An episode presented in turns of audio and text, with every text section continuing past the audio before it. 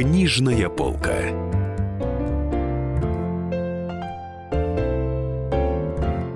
Здравствуйте, друзья!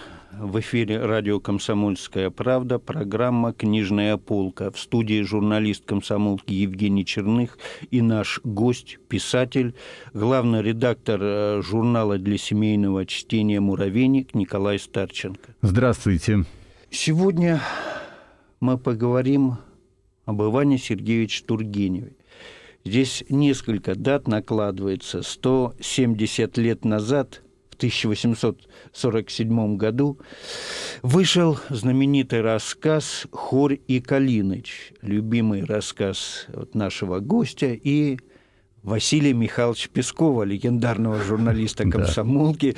Тут как раз вот в связи с этим накладывается еще одна интересная дата, об этом мы поговорим позже. Но и рассказ Хури Калиныч, он э, восторженная критика, э, и то, что он как был принят читателями России, тогда простенький, на первый взгляд, рассказ, он воодушевил э, самого Тургенева, и через пять лет назад выш... и через пять лет вышла знаменитая книга «Записки охотника». Там тоже как раз дата, 165 лет назад она вышла. Итак, Николай, в чем был такой, такой резонанс этого рассказа, и почему он был так встречен прогрессивной общественностью, литературной общественностью и просто российскими читателями давным-давно, 170 лет назад.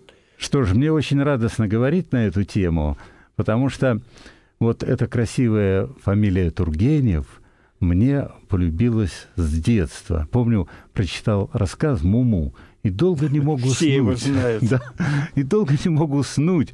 А утром проснулся и попросил деда моего – приобрести мне щенка.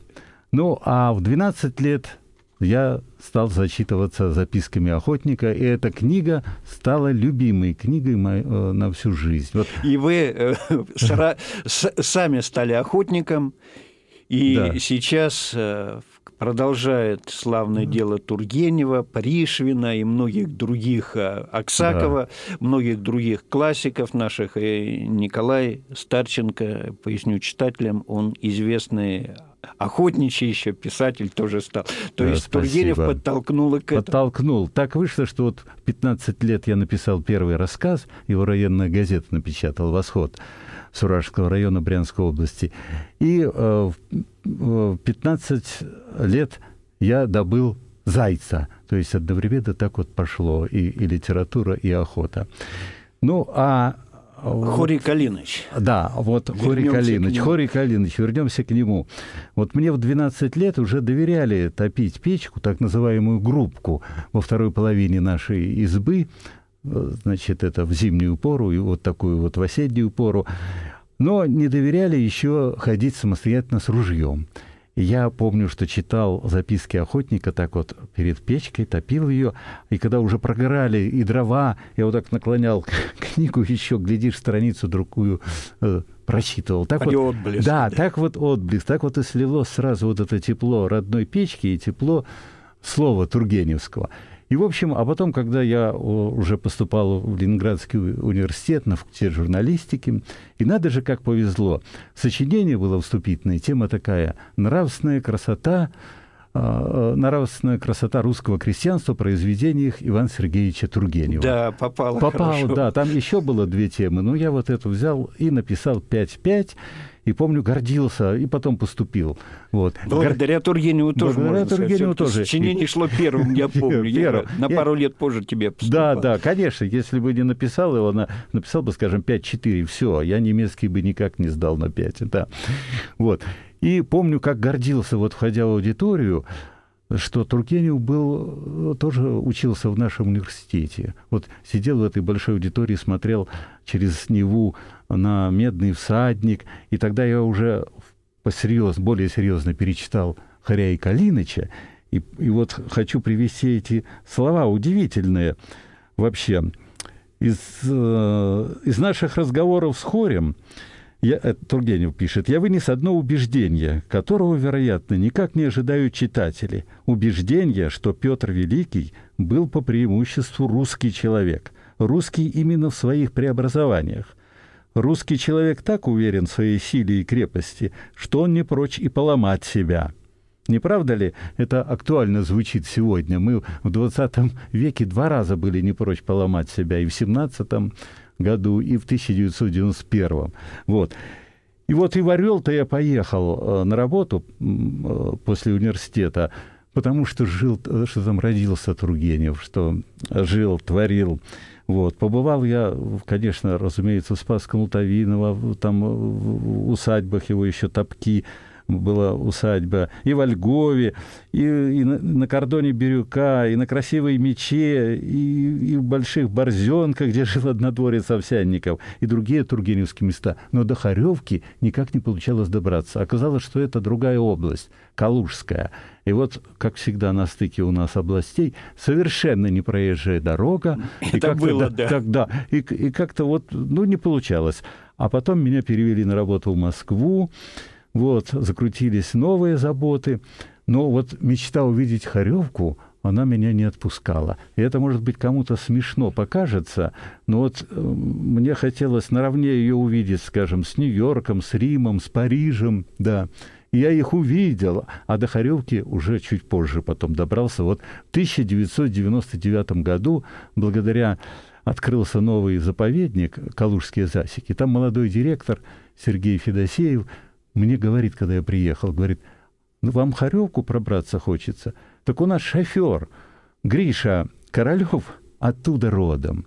И вот мы в 6 утра пораньше в лес туда на машине проехали сначала на УАЗике, а потом три километра шли пешком.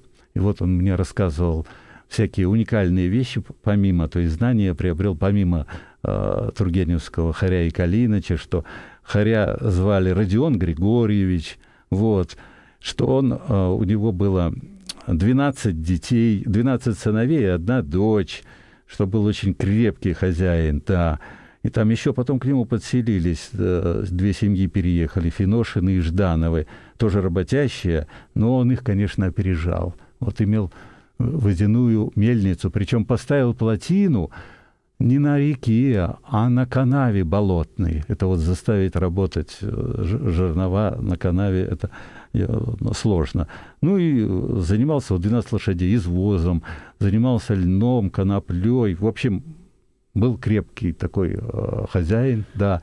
И Кулак потом... был, если говорить по-большевистски. Рас, раскулачили его бы и в Сибирь сослали бы в 30-е да, вот, годы. Не вот, дожил. Да, но почему Тургенева поразил так Хорев? Вот он увидел такую разумную жизнь русского мужика. Он увидел что это голова, там он пишет, голова похожа на Сократа, что он вообще впервые слышал разумную речь, вот э, Э, русского мужика. Но не только Хор его очаровал, но и Калиныч, вот, э, мечтательный человек, значит, вот он уловил два верных типа значит, русских, э, русских, русских, русского народа, русских крестьян особенно. Да, и, и его... Такой били... работяга один, а второй мечтатель. Мечтатель, Типа, да. который на лавке, то есть на печке сидел, 33 года мечтал. Ага, чего-то само придет, счастье нам. Да, но но вот э, он уважал его, Хорь Калиныч, что Хорь был ближе к обществу, значит, а Калиныч к природе. Да, ему пчелы дались, он, значит, умел там заговаривать, значит, от разных напастей. И вот этот рассказ э, мы с Песковым Василием Михайловичем обсуждать его начали тогда, когда я вот обнаружил это место – да, и куда же я только не писал. Думал, надо сделать откры... значит, музей под открытым небом, Харевка. Вот. Мне было непонятно, как это вообще допустила наша власть, и та советская, и, и нынешняя, что вообще Харевка погибла. В 1990 году сожгли последний дом, жителям некуда было даже продать, э, чтобы страховку получить, сжигали дома. Вот в 90-м году значит, сожгли последний э, дом, что ни одной не осталось избы. А у нас не осталось ни одной минуты. Небольшой перерыв. Э, оставайтесь с нами, через несколько минут мы вернемся. Книжная полка. Можно бесконечно смотреть на три вещи. Горящий огонь бегущую воду и телевизор. А телевидение можно еще и бесконечно слушать в нашем эфире. Потому что ведущие Егор Арефьев и Сергей Ефимов просто огонь. И никакой воды. Только главное, что стоит посмотреть, а чего лучше никогда не видеть. Программу «Глядя в телевизор» слушайте по средам с 8 вечера по московскому времени. Книжная полка.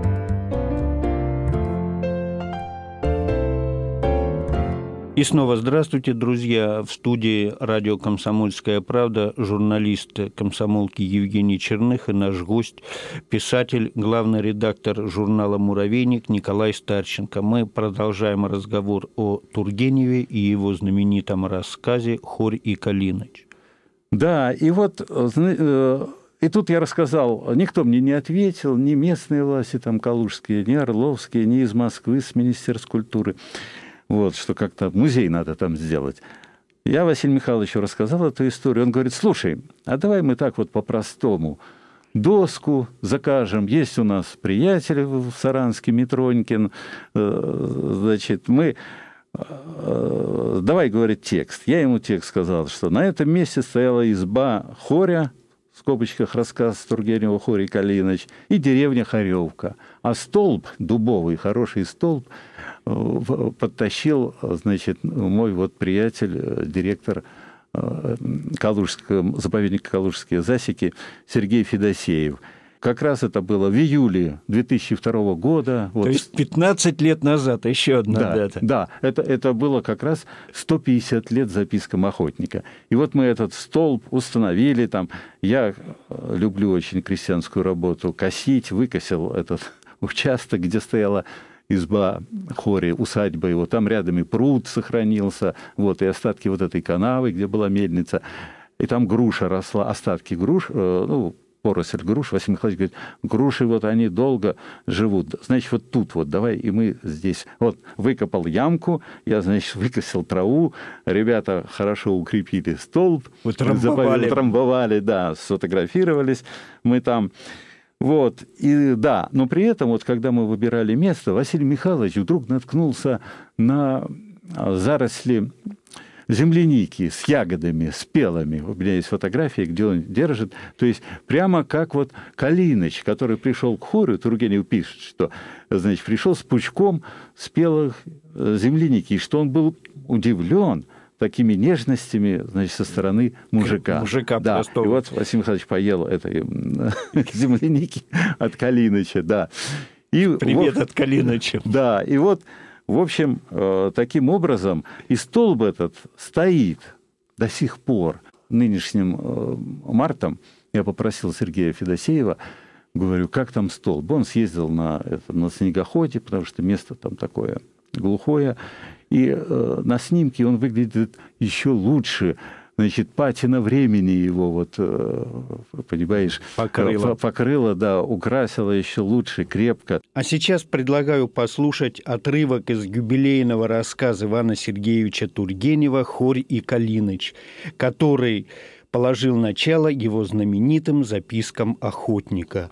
Этот рассказ, кстати, очень любил наш легендарный журналист Василий Михайлович Песков. Я в этот день пошел на охоту часами четырьмя, позднее обыкновенного, и следующие три дня провел у хоря. Меня занимали новые мои знакомцы. Не знаю, чем я заслужил их доверие, но они непринужденно разговаривали со мной. Я с удовольствием слушал их и наблюдал за ними. Оба приятеля нисколько не походили друг на друга.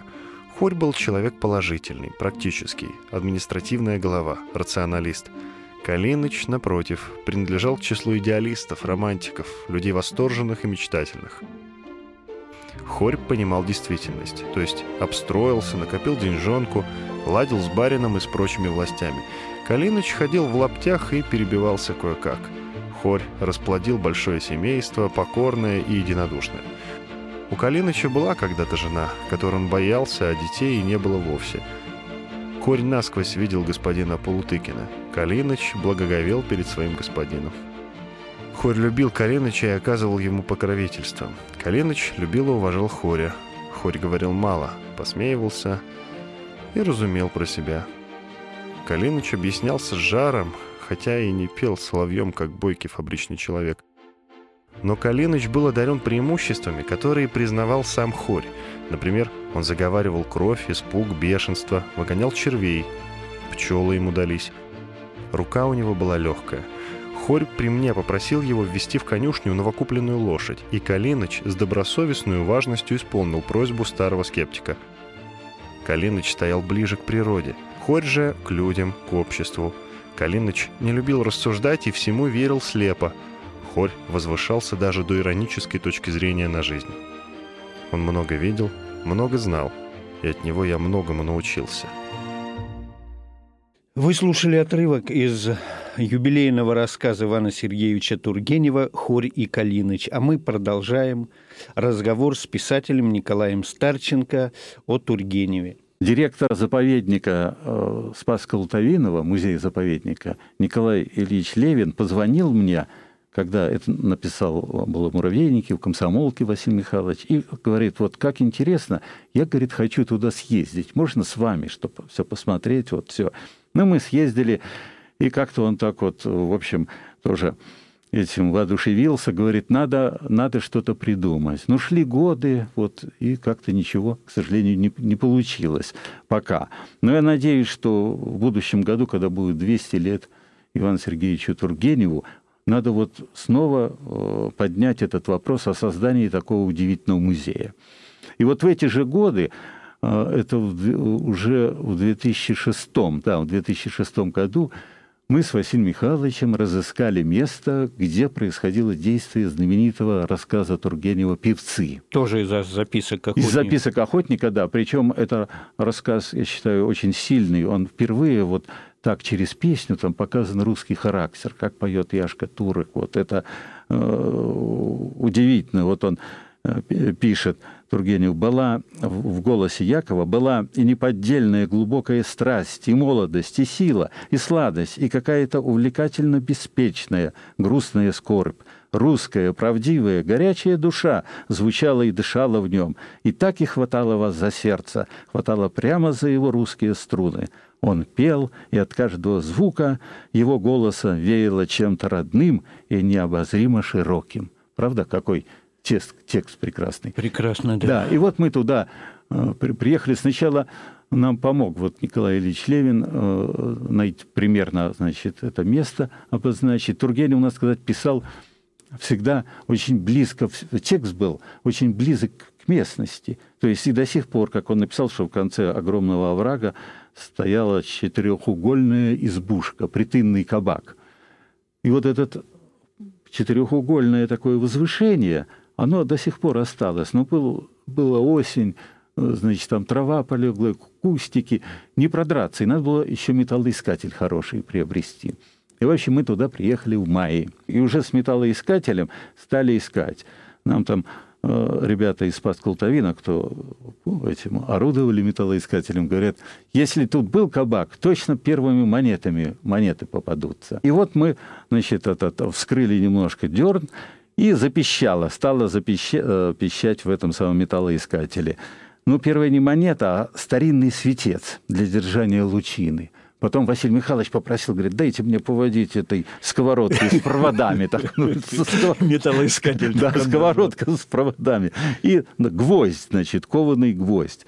Ну, и я попросил. И первую монету вот э, посчастливилось мне значит, достать. Это было полкопейки серебром 1843 года когда от, оттер от земли видно. И монеты пошли одна за другой, там и 58-го, и 50, 1855-го, и даже 1924 года две копейки, то есть уже в советское время. Я вспомнил, что в селе Тургенево в прошлом году, когда мы накануне там были с Василием Михайловичем, нам сказали, что этот кабак, мол, существовал еще до колхозов перед колхозами закрыли. Угу. Представляешь, сколько лет? Уже не было этой колотовки села, где рядом. В общем, Тургенев был прав, что округа прилежно посещала это, это место. Кабак. Кабак, да. И, в общем, мы, мы поставили там столб, что здесь вот происходило состязание певцов, текст такой, и он тоже э, там теперь стоит. Так, Николай, и все-таки вот, интересно рассказываешь э, эту историю. Чем все-таки был так примечателен этот рассказ Хори Калиныч?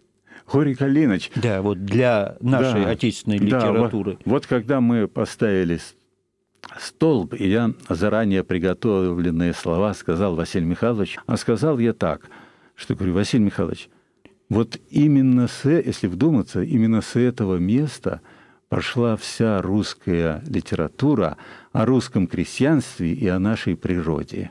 Вот. И э, это потом уже э, сам Тургенев, это его любимая книга была, он э, написал вот первый рассказ вот в 1852 году вышло, но потом он еще в 1878 еще два рассказа написал «Живые мощи» и «Стучит». Прекрасные, прекрасные рассказы. То есть он первым определил два основных типа русского народа, да, русского человека. Оставайтесь с нами, друзья, через несколько минут мы вернемся. Книжная полка.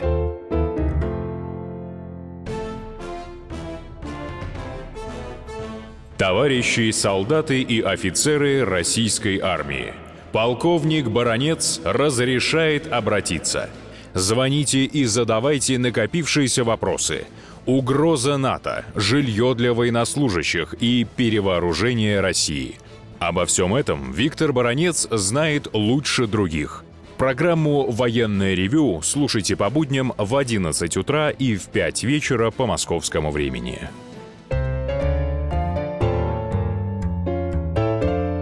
Книжная полка.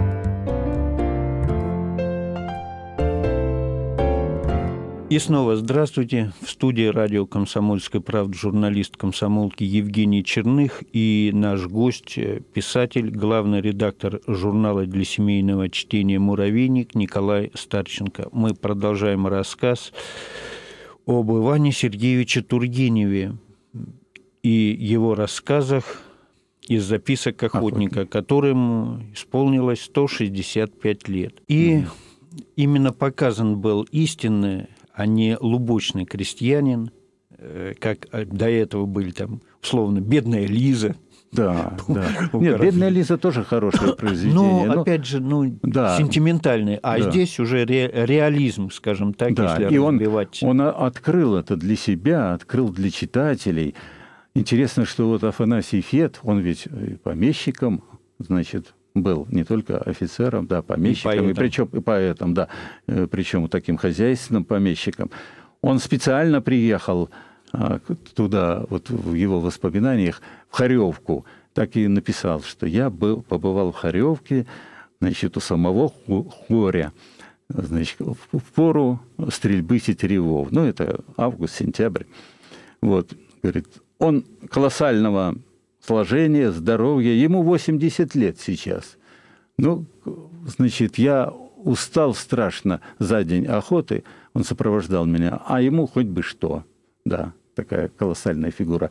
И Тургенев послал по преданию этот рассказ вот Хори Калиныч Хорю, и, и, и тот, э, ему понравился рассказ, и при случае он гостям показывал, что вот как о мужике написано.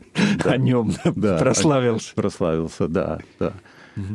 И поскольку был так хорошо принят, и он продолжил эти записки, Да, И записки охотника, да. Еще его поддержал, э, сильно поддержал э, Белинский. Он сказал, что вот я, я ну, примерно цитирую, что я э, вот этот ваш рассказ, после этого там еще вышел у него другие рассказы, ну, так, два-три рассказа появилось, и Белинский сказал, что вот э, такой-то рассказ немного послабей, самый главный у вас рассказ Хори Калиныч, вот вы в таком духе, э, и продолжайте, пожалуйста. Потому что ваша, как говорится, спо- э, особенность вашего таланта, что вы на основе реальных фактов делаете художественное произведение. Да, ведь это же все реально, реально Да. было Хори Калиныч, Да, Хори вот Калиныч, нашли всё. место, где стояла изба, и везде, Да. то есть Да, реальные и вещи, фамилия вот и из я, них да. художественное произведение делал, то, которое осталось в веках и до сих пор. И до сих пор, да. Ну, а мы продолжим э, в следующем году когда будет 200-летие Тургенева, вы, надеюсь, придете к нам Обязательно. «Комсомольскую правду» и много интересного расскажете об Иване Сергеевиче Тургеневе. Там много интересного все-таки. Ну, много, много, да. Жизнь в России, и жизнь во Франции, и несостоявшаяся дуэль на ружьях с Львом Николаевичем Толстым. Ну, Да, много да. чего еще. И тайны беженого луга. Я, я, я хотел бы еще вот добавить, что обязательно нам нужно заниматься во всероссийском масштабе и таким краеведческо-экологическим туризмом. Детей к этому и взрослых. Вот по Снежити приходилось путешествовать по этой реке. Это уже Тульская область. Есть такое сельцо Покровское, где жила сестра Льва Николаевича Толстого, Мария Николаевна Толстая. И э, Тургенев бывал там в гостях часто, вот. А- особенно когда он вот, бывал, был в ссылке в Спасском, опять же, за эти же рассказы, записки охотника. Там повод был, что он написал, опубликовал вот свое поминальное слово о памяти Гоголя, да, ему не разрешили, цензура не пропустила в этом э, в Петербурге, так он напечатал в Москве. И вот за это и в купе еще с рассказами записки охотника его отправили в ссылку на два года в Спасск. Вот, вот, вот О, упор он вот ча- даже как. да, и вот он, он два- д- в эти два года часто бывал гостем у Марии Николаевны Толстой. И вот э, я там побывал э, несколько лет назад, и вот удивительно, домик этот стали восстанавливать, там тульские, значит, власти, молодцы они. Ну вот там ведь э, они встречались, э, Тургенев и Толстой, гуляли по берегу Снежити, эти два, э, два, по сути, создателя великой русской литературы, классики нашей, да? Но вот подойти к Снежити просто невозможно. Все заросло кустами, значит, и думаю, ну домик вот восстанавливают, ну, ну надо бы там вырубить эти кусты, просто выкосить это место, чтобы открылся э, вид на, на снежить. Мы подошли там, умылись, воды попили. Вот так и, и хочется воскликнуть, что пропустите же людей, и детей, и взрослых вот к, к истокам, к, к живой воде, что называется, к живому источнику познания Родины. Вот сейчас много говорят о каких-то все, почему-то их называют этими волонтерами, чужое слово, это же ну, на- наемные были воины, волонтеры. Вот. А, Проще добровольцы назвать по-нашему, вот, которые бы, о о них много разговоров, но вот чтобы выкосить, чтобы вырубить кусты, открыть хотя бы вот этот домик, он беленький, такой красивый, вот очистить берег, и то э, как-то с чего-то началось бы возрождение этой полузабытой земли. Да. Наше время, увы, закончилось. До свидания, друзья. Всего хорошего. В студии был журналист комсомолки Евгений Черных и наш гость, главный редактор журнала «Муравейник», писатель Николай Старченко. Книжная полка. Товарищ адвокат! Адвокат! Спокойно, спокойно. Народного адвоката Леонида Альшанского хватит на всех. Юридические консультации в прямом эфире. Слушайте и звоните по субботам с 16 часов по московскому времени.